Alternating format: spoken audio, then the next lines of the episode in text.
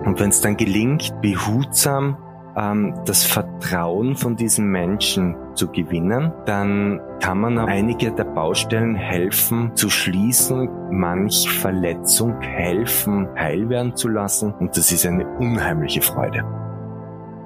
Und das Ganze ist wie ein Zuhause und trotzdem haben wir alle Erfordernisse und Notwendigkeiten, die auch in einem Krankenhaus wichtig sind.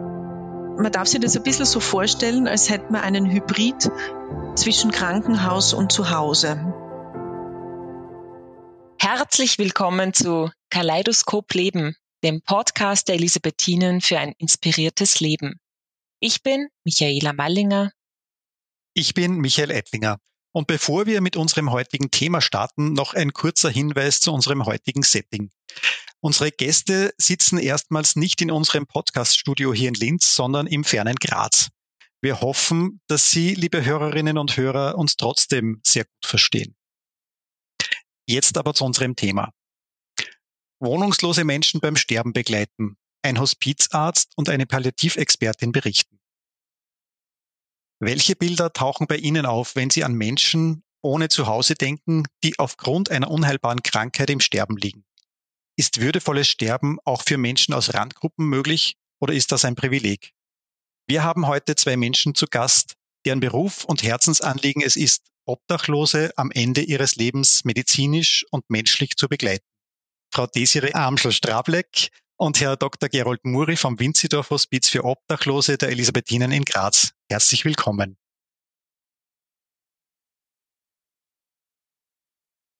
Grüß Gott. Hallo, guten Tag. Desiree Amschel-Strableck, 47, diplomierte psychiatrische Gesundheits- und Krankenpflegerin und akademische Palliativexpertin. Frau Amschel-Strableck, Sie sind aus Volzberg, arbeiten seit zehn Jahren im Krankenhaus der Elisabethinen in Graz und sind dort als Bereichsleiterin im Bereich Palliativ und Hospiz tätig. Sie beschreiben sich als lebensbejahenden Menschen, der sich der Unterstützung von Randgruppen verschrieben hat und der sich unter anderem für ein würdevolles Sterben von Wohnungslosen engagiert. Mit ihnen gemeinsam arbeitet Herr Dr. Gerold Muri im Winzidorf Hospiz für Obdachlose in Graz unser zweiter Gast. Herr Dr. Muri, Sie sind Allgemeinmediziner, Facharzt für Innere Medizin mit Spezialisierung in Palliativmedizin und geschäftsführender Oberarzt für Palliativmedizin und Hospiz des Krankenhauses der Elisabethinen Graz. Sie sind 44 Jahre alt, ehemaliger Schladminger und inzwischen Grazer und sagen über ihren Zugang zu ihrer Tätigkeit als Hospizarzt, der Mensch kommt zum Menschen, nicht der Patient zum Hospizarzt. Und das gilt für jeden sterbenden Menschen. Ja, und in Anlehnung an dieses Zitat, das wir von Ihnen, Herr Dr. Muri, gerade gehört haben, möchte ich meine erste Frage an Sie beide richten. In unserem Vorgespräch ist für uns sehr deutlich spürbar geworden, dass Sie beide für die Arbeit im Obdachlosenhospiz brennen, dass es Ihnen ein Herzensanliegen ist. Warum ist das so? Warum ist Ihnen das so ein Herzensanliegen? Ähm, ja, danke. Die, ja, das ist eine gute Frage. Ähm, ich arbeite deswegen so gern in, im Winzidorf Hospiz. Erstens, weil man es von Anfang an oder ich für mich halt, weil ich dabei von Anfang an dabei sein durfte. Und ich habe sehr lang schon oder immer wieder mit Randgruppen gearbeitet, also auch mit alkoholkranken Menschen in der Psychiatrie. Und es ist keine Selbstverständlichkeit. Erstens, dass man familiäres Umfeld hat, das einen trägt. Und zum anderen ist es nicht selbstverständlich, dass es, ähm, ähm, dass es immer einen Platz gibt, wo man hin kann und wo man versorgt wird. Also auch diese Unversichertheit ist schon ein Thema. Und wenn man das mal so erlebt hat und gemacht hat, wie es den Menschen, wie sich die dann wohlfühlen und wie die aufblühen, wenn du ihnen einmal Beziehung anbietest, also das heißt ein Miteinander anbietest und wenn du ihnen einen Wohnraum anbietest, der ihrer Individualität auch entgegenkommt, dann, dann ist es unglaublich schön, wenn man sieht, wie sie Vertrauen fassen und wie dankbar die Leute auch sind. Das ist ein großer Unterschied ähm, zum normalen Hospiz. Ich würde vielleicht noch für mich ergänzen, zuerst den persönlichen Aspekt. Ähm, ich fühle mich in meinem Leben unheimlich beschenkt, voll Dankbarkeit, Zufriedenheit.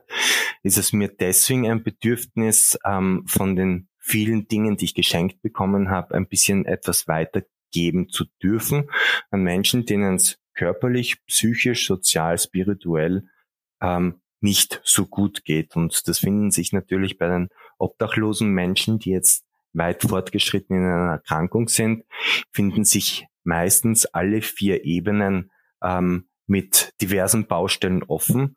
Ähm, viele dieser Menschen haben doch ähm, viel Frust, viel Ablehnung in ihrem Leben erfahren, ähm, kommen auch in die Beziehung zu uns zunächst mit viel Skepsis.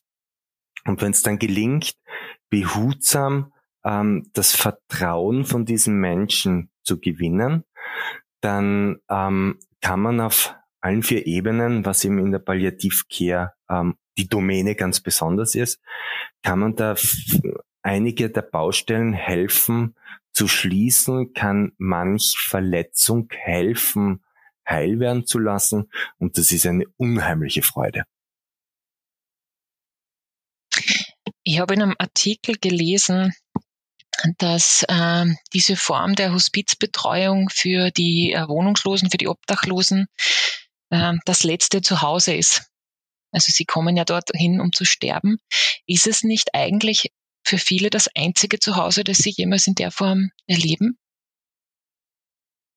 Ich erinnere mich zum Beispiel an einen sehr, sehr jungen Mann, den wir aufgenommen haben, einen 23-jährigen Alkohol- und Obdachlosen äh, Menschen, ein entzückend liebenswerter junger Mensch, der zutiefst frustriert vom Leben war.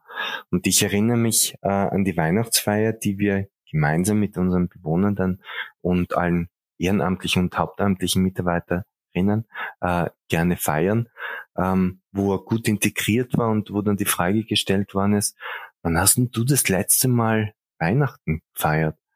Und dann ist eine lange Pause gewesen und ähm, dann kommt so zögerlich, naja, ich erinnere mich eigentlich nicht an ein Weihnachtsfest. Ne?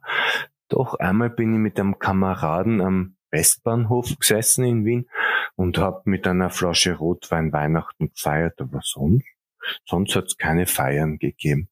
Ähm, ich glaube, dass Familie natürlich was ganz Spezielles ist, das man nicht ersetzen kann, aber wir bemühen uns sehr weniger als der Profi in dieses Setting zu gehen, als einfach Mensch äh, mit dem Angebot Vertrauen, Berührung, Berührbarkeit, Freude zu teilen, ähm, in Wahrhaftigkeit ähm, Dinge dann zu feiern, ähm, das Traurige zu feiern, unter Anführungszeichen, genauso wie dann auch zu den fröhlichen Dingen zum gemeinsamen Lachen zu kommen.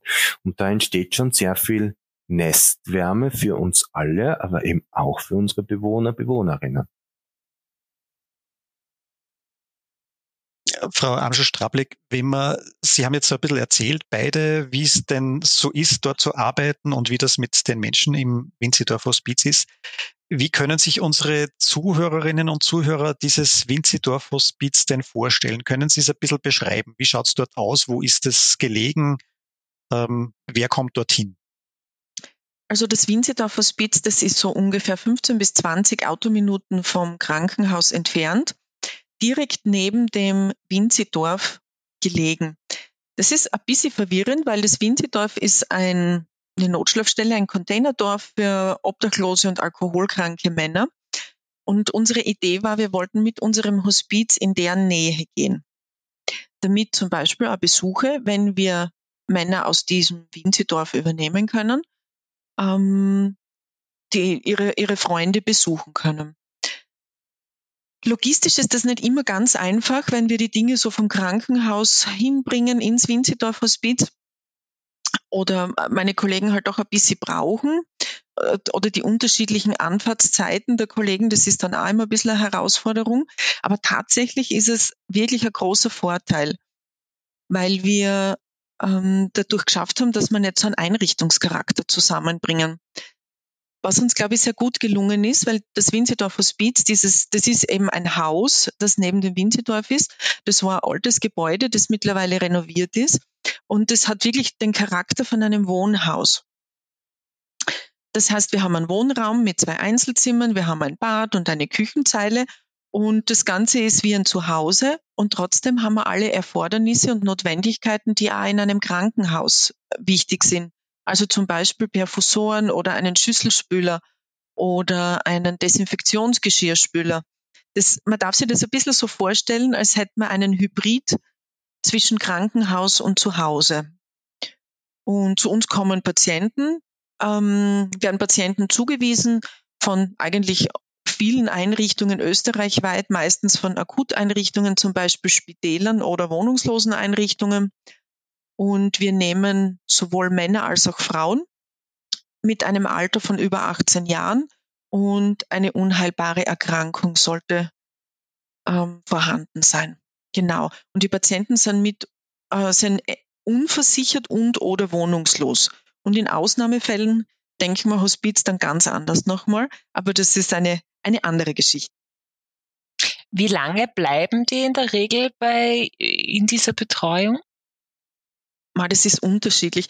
Das kann man ganz schwer im Durchschnitt sagen, aber das haben wir oft bei einigen Tagen bis hin zu Monaten und zwei oder drei Leute waren sogar ein ganzes Jahr da. Okay.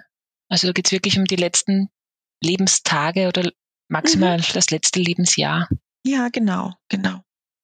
Es ist ja witzig, ich habe mal in Vorbereitung auf unser Gespräch heute ein paar Fotos angeschaut von diesem Haus und da gibt's ja an, an jeder Seite maximal zwei Fenster und dann mhm. so einen Holzbeschlag oben und grüne Fel Fensterläden und weiß gestrichen und, und so ein, ähm, ein Garten davor mit Wiese. Mhm. Äh, wird, wird das auch genützt oder wie, wie, wie kann ich mir die Patienten vorstellen, die das nutzen? Sind die da drinnen? Sind das bettlägerige Menschen oder wie, ich habe gar kein Gefühl dafür, was es heißt, dort zu leben, dort zu sein. Können Sie das mhm. ein bisschen beschreiben?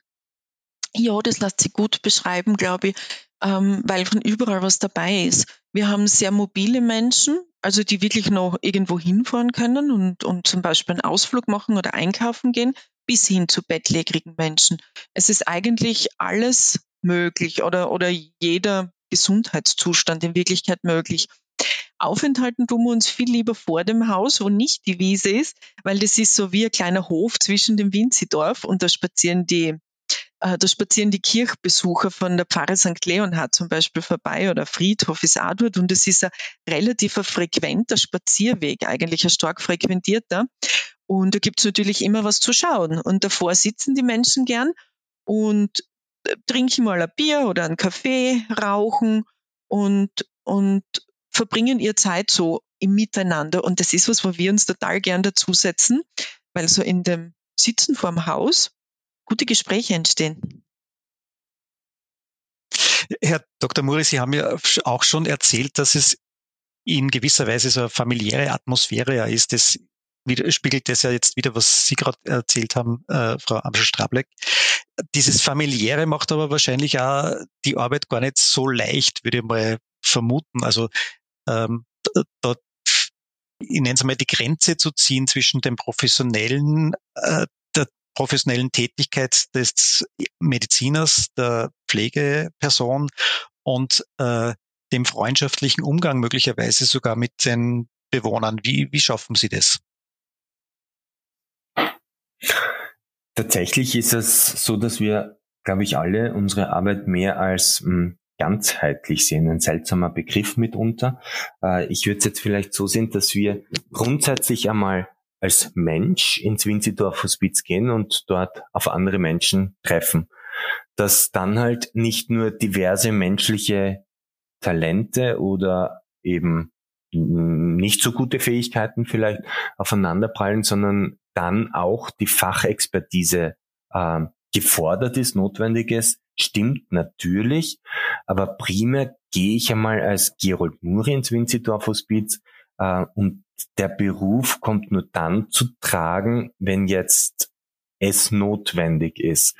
Also wir gehen äh, sehr rasch mit den meisten Bewohnerinnen, die wir dort haben, in eine ähm, duzende, also du sagende, dich wahrnehmend und auch du dich ansprechende Beziehung und haben es Gott sei Dank selten Not, dass wir irgendeine Distanz waren. Ähm, natürlich äh, kann es dann schon entstehen, wenn man diverse ähm, Abgrenzungswelle, die der Bewohner mitbringt, wenn man die Stück für Stück abgetragen hat, dass dann echte Freundschaft in beide Richtungen entsteht.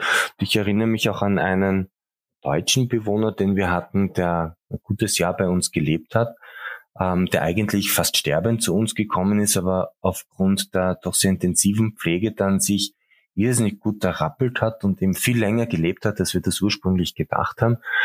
Und da sind dann freundschaftliche Beziehungen entstanden, wo ein Geben und ein Nehmen wirklich in beide Richtungen stattgefunden hat. Auch ehrenamtliche oder hauptamtliche Menschen sind in Freundschaft mit diesem Menschen geraten, haben auch ihre Probleme mitgebracht. Er hat Rat geben können, was ihm natürlich einmal mehr Sinn gemacht hat in die Zeit, die jetzt nicht nur lustig war für ihn. Also Freundschaft entsteht. Das Abgrenzen ist ein Begriff, den ich grundsätzlich gar nicht gerne schätze. Ähm, und der auch dort nicht wirklich notwendig ist. Im Team passen wir natürlich aufeinander auf und wenn wir den Eindruck haben, dass jemand zu sehr ins Mitleiden hineinrutscht, nicht mehr Halt geben kann, sondern eben selber ein Leidender wird, ähm, dann gibt schon das ähm, freundschaftliche Korrektiv mit, hey du, das und das nehmen wir wahr, äh, gib acht, brauchst du jetzt eine Unterstützung? Und ich erinnere mich zum Beispiel auch an den äh, gleichen Bewohner, äh, der mir Freund geworden ist, wie er dann verstorben ist, äh, habe ich das dann, wurde es, Entschuldigung, von unserer 24-Stunden-Betreuerin in die Gruppe geschrieben, dass es ihm jetzt in die letzten Atemzüge geht. Ich hatte ehrenamtliche Rufbereitschaft und bin also unverzüglich hingefahren. Ähm, habe sowohl Arzt sein können, weil er hatte eine grausame Luftnot, aber auch Freund sein können und hm, ihm Nähe geben können. Und zeitgleich mit mir sind dann auch andere aus unserem Team hergekommen, nicht um diesem Mann beizustehen, sondern einfach für mich da zu sein, weil sie gewusst haben, äh, dass das jetzt auch mein Freund ist, der stirbt und nicht nur mein Patient.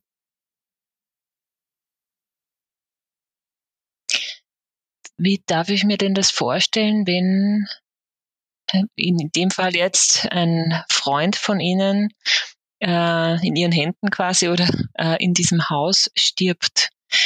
Äh, macht Sie da als Team miteinander eine Art Verabschiedung oder wie ist da das Prozedere? Wie geht's Ihnen da miteinander? Ah, Herr Dr. Murray, vielleicht die Frage noch an Sie. Ich darf vielleicht bei dieser konkreten Situation noch bleiben. Ähm, die Situation, äh, dass mich dieser Bewohner, Freund, äh, trotzdem er ähm, wirklich körperlich schwer leidend war in der Situation, kognitiv sehr eingeschränkt war, wie es halt mitunter passiert, wenn die letzten Minuten, Stunden angebrochen sind, trotzdem herzlich, herzhaft begrüßt hat. Und in diesem Miteinander, das in dem Raum entstanden ist, war die 24-Stunden-Betreuerin, war jemand von unserer Pflege, war jemand vom ähm, ehrenamtlichen Team. Wir haben dann schon eine Art Familienersatz, glaube ich, gebildet, der vertraut, vertrauensvoll, haltgebend Berührung gebend ähm, an seinem Bett oder teilweise auf seinem Bett, sitzend in Berührung, ähm, die letzten Minuten dann mit ihm verbracht haben. Das passiert durchaus so, dass manchen äh, von uns Profis, mir zum Beispiel in der Situation, einige Tränen dann unterkugeln. Ähm, und im Anschluss ähm, neben den rituellen Handlungen, die wir überall auf äh, Palliativmedizinhospiz in unseren Einrichtungen leben, äh, dann gemeinsam wieder vor das Winzidorf Hospiz zum Beispiel gehen, eine Kerze anzünden, gemeinsam lachen, weinen, singen, beten. Es hat ja jeder von uns so seinen Patienten unter Anführungszeichen, der ihm ganz besonders nah war. Und bei mir war das der Maxel. Und da bin ich so in, in einer durchaus emotionalen Bindung auch gewesen.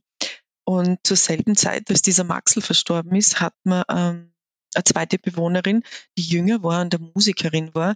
Und ich, ich, ich könnte jetzt noch weinen anfangen. Oder so, ich, bin, ich bin so berührt, auch wenn ich das erzähle weil als der Maxel von der Bestattung abgeholt wurde, sind erstens mal die Freunde Spalier gestanden, also die Mitbewohner aus dem Winzidorf. Und die Christina ist damals mit ihrer Gitarre gesessen und hat ähm, einmal sehen wir uns wieder gespielt, während so der Sarg von der Bestattung abgeholt worden ist. Und ich glaube, sowas, dort habe immer so gedacht, es gibt ganz viele Familien, wo das nicht so innig gelebt wird und so innig passiert, innig, ich weiß nicht, ob das das richtige Wort ist, aber wo das so intensiv gemeinsam erlebt wird, wie es bei uns in diesem Moment erlebt wurde. Und es hat alle, die dabei waren, hat das wirklich nachhaltig geprägt. Mhm. Sie haben aber ja auch äh, uns schon erzählt im Vorgespräch, dass es nicht nur im Fall des Ablebens dann äh, gemeinsam, äh, gemeinsame Momente gibt, die man begeht, sondern dass sie auch feiern, lachen, das Leben lieben lernen oder wieder lieben lernen im Winzidorf Hospiz mit den Bewohnerinnen und Bewohnern. Ja, das ist lustig. Wir feiern ziemlich viel. Also, was heißt, wir feiern ziemlich viel? Wir feiern einmal alles, was dem Jahreskreis entspricht. Ähm, das ist uns total wichtig, also Weihnachten, Ostern etc. Äh, wo wir echt drauf schauen, ist, dass wir die Geburtstage unserer Bewohner feiern. Und da gibt es schon ein paar lustige Geschichten. Eine zum Beispiel, der Herr Ludwig, der ähm, meinte, er hätte Geburtstag und er würde gerne ein Fest veranstalten. Und wir haben das, ja super, das passt total gut, also das greifen wir auf, weil das ist ja eh Sinn unserer Einrichtung und das tun wir gern. Und es war eine große Runde und Herr Oberarzt Muri hat Torte gebacken und der Patient selbst hat sich sogar Gäste eingeladen, was auch durchaus verwirrend war. Wir haben uns gedacht, aha, ist interessant. Die Dame war dann, es war eine Dame, die musste dann noch wo untergebracht werden, die konnte bei uns ja nicht schlafen. Und der hat sich echt als Gastgeber auch gefühlt, was sehr ganz nebenbei bemerkt, dass ja sehr schöne Erfahrung war, weil offensichtlich hat er sich zu Hause gefühlt. Und wir haben dann so sein Leben gefeiert.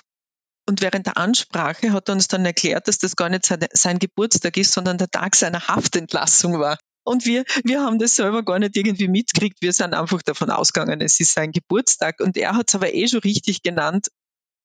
Na so, hat er gesagt. Er hat gesagt, sein Geburtstag. Das ist doch nicht mein Geburtstag, sondern nicht der Tag meiner Reinkarnation, sondern der Tag, an dem mein Leben neu geboren wurde. So sinngemäß ungefähr hat er uns das erzählt. Das war ziemlich lustig, muss ich sagen, als wir da dann den Tag der Haftentlassung gefeiert haben. Hat der Feier aber keinen Abbruch getan. Wir haben es ziemlich lustig gehabt. Abgesehen vom Feiern, das einen wesentlichen Aspekt einnimmt, in dem, wie Sie Ihre Patienten da in der letzten Phase begleiten wollen, wie kann ich mir ähm, einen Arbeitsalltag äh, in, im Winzi Dorfhospiz vorstellen, Herr Dr. Muri? Wie arbeiten Sie da? Was tun Sie dort? ähm, einen klassischen Arbeitstag habe ich dort noch nie erlebt. Ähm, ich denke, es ist ähm, unheimlich lebendig und vielschichtig und hängt davon ab, welche Bewohner, Bewohnerinnen sind gerade da, äh, wer ist gerade zu Besuch. Ähm, wenn jemand ähm, von der Krankheit so gezeichnet ist, dass er im Bett ist, ähm, dann wird es zwar eine kurze Begrüßung mit allen anderen geben, aber dann führt mich mein Weg schon sehr rasch äh, zu dem Menschen hinein, der eben sein Zimmer nicht verlassen kann.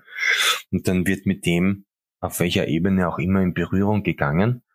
Ähm, und das finde ich dann auch ich sehr schön und habe von den Rückmeldungen von vielen Bewohnerinnen auch schon gehört, dass es für sie fein ist. Wenn die Tür dann offen bleibt vom Zimmer, hört man, dass draußen das Leben pulsiert weil in der Küche gekocht wird, gechappert wird, weil gelacht wird, weil irgendwer auf irgendwas anstoßt, ähm, einfach das Leben gelebt wird. Und auch wenn er nicht jetzt aktiv hinausfahren kann, dann nimmt er teil mit seinen Bekannten oder Freunden, je nachdem wie lange er halt schon da war, ähm, und es wird gemeinsam die Zeit verbracht. Ähm, mit dem Klappern ähm, vom Küchengeschirr kann man natürlich auch viel leichter über manche Dinge reden, die jetzt nicht lustig sind zu bereden, die aber in der Palliativcare halt auch beredet werden können. Und das, was ich dann so unheimlich im Alltag dort schätze, wenn diese Dinge beredet worden sind, dann kommen wir wieder zum Genießen und zum Lachen miteinander. Also der Fokus ist sicherlich nicht auf Krankheit, Leid ähm, gelegt, sondern bei all der Wahrheit, die auch mit Krankheit natürlich und Sterben da ist. Aber der Fokus liegt, was können wir jetzt Feines, Gutes dir tun und wie können wir jetzt den Tag zu einem genussvollen Tag machen. Und was immer dann für Wünsche entstehen, bemühen wir uns, die umzusetzen. Manchmal kommt dann so ähm, ein bisschen schamhaft vorgetragen, naja, ein Grillhändel wäre eine Geschichte, aber wie kommen wir zum Grillhändel? Naja, nichts Schlimmeres soll passieren, als dass ich wer aufs Radl setze und holt ein Grillhändel. Und wenn er dann nur das Haxel isst, dann freut sich der Nächste über den Rest vom Grillhändel und alle haben erfreut. Und wenn es da, dazu, obwohl es auch vormittags oder mittags ein Glas Bier gibt, ist das auch schön. Äh, andere Wünsche, die halt dann entstehen, wie ich würde sehr gern noch einmal ans Meer fahren, äh, sind spannende Herausforderungen, die wir gewissenhaft hören, wie wir uns alle Wünsche gewissenhaft zu hören bemühen und dann in die Planung und Umsetzung gehen wollen. Also utopisch erscheinende Wünsche haben da genauso ihren Platz. Verstehe es richtig, dass sozusagen ein großer Teil ihrer Tätigkeit weniger dieses klassisch medizinische Versorgen wie Spritzen geben und Medikamente verschreiben und was man sieht, was man da so alles macht, äh, betrifft, sondern vielmehr auch so, was braucht es für ein würdiges, schönes Dasein bis zum Tod? Ich glaube, dass äh, der Großteil mein, meiner Tätigkeit im Winzidorf Hospiz nicht rein ärztliches, sondern in der Frage, du Mensch, was brauchst du jetzt? Zum einen, worunter leidest du? Und können wir daran was verbessern? Und zum anderen, was wünschst du dir jetzt? Ähm, wie können wir das herzaubern? Sind jetzt nicht ähm, Dinge, die man in Milligramm berechnen kann. Ähm, ungeachtet dessen ähm, finde ich sehr schön, dass wir im Winzidorf Hospiz trotzdem alle Möglichkeiten haben, wie wir sie auf der Palliativstation haben. Das heißt, es gibt alle Medikamente und sind sie noch so aufwendig in der Verabreichung oder noch so teuer in der Beschaffung. Wenn etwas notwendig ist, weil es Leid lindert, dann können wir das mit all unserer Fachexpertise und der vollen technischen Ausstattung im Winzidorf Hospiz den Menschen auch zukommen lassen. Sie haben jetzt gerade was Wichtiges angesprochen. Die Betreuung der Menschen im Hospiz ist ja nicht unbedingt eine billige, sage ich mal. Äh, und Sie haben vorher ganz am Anfang gesagt, dass Sie Menschen betreuen, die großteils keine Versicherung haben. Wie geht sich das aus? Wie wird das finanziert? Woher nehmen Sie die Geldmittel, die Sie brauchen, um das alles zu besorgen, was für die Betreuung notwendig ist? Ähm, wir haben eine Anstoßfinanzierung vom Land Steiermark ähm, für das Winzidorf Hospiz. Und ja, der Rest geht über sehr viele gute Menschen, die uns finanziell unterstützen, also vor allem finanziell, aber auch mit Sachspenden und Zeitspenden. Ähm, eines unserer Spendentools ist zum Beispiel der Patenkalender, wo man Patenschaft für ein Hospizbett übernehmen kann um die Frage zusammengefasst zu beantworten, wir sind großteils spendenfinanziert. Und sollte da ein großer Ausfall eintreten, wie es zum Beispiel bei Corona durchaus zu befürchten war, ähm, dann würde der Konvent der Elisabethinen dahinter stehen. Aber es ist Gott sei Dank gut gegangen und wir haben zur rechten Zeit das neue Spendentool des Patenkalenders live schalten können eine kleine Werbeeinschaltung an dieser Stelle sozusagen für den, pa für den Patenkalender des Winzidorf Hospiz. War doch sehr dezent, oder? Ja, ja total. Weihnachten naht, der Wunsch, Gutes zu tun, steigt. Eine gute Möglichkeit. Ja, das gebe noch ganz, ganz viel zu erzählen aus Ihrer Tätigkeit im Winzidorf Hospiz und auch im äh, äh Hospiz St. Elisabeth im Krankenhaus der Elisabethinen. Wir kommen aber schon langsam ans Ende unserer Podcast-Folgenzeit wieder. Äh, bevor wir wirklich zum Ende kommen, noch eine Abschlussfrage an Sie beide.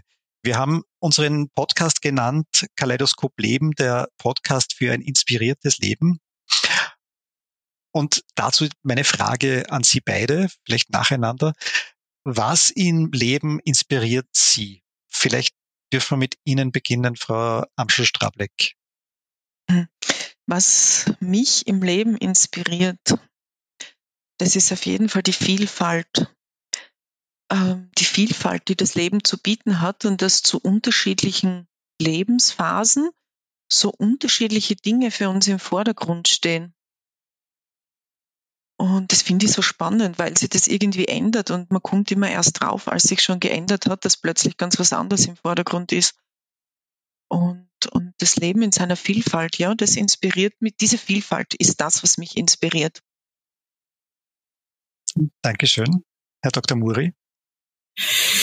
Eine schwierige Antwort oder schwierige Frage, wenn man es auf eine kurze Antwort runterbrechen soll. Ich würde es jetzt gerne beantworten mit Berührung Berührung geben, Berührung empfangen, berührbar sein. Ähm, in der Profession jetzt in diesem ganzen Halt geben, dem Halt suchenden, dem auf vielen Ebenen verzweifelten Menschen, ähm, unaufgeregt, respektvoll, auf Augenhöhe, Berührung zuzulassen, gerade in Zeiten von Corona auch ein für mich unheimlich wichtiges Thema. Und neben der Berührung würde ich die, also zwischenmenschliche Berührung, würde ich die Berührung mit der wunderschönen Natur, wir haben in Graz gerade einen wunderschönen, sonnigen, farbenprächtigen Herbst, Berührung mit der Natur, mit der Schöpfung auch noch benennen wollen.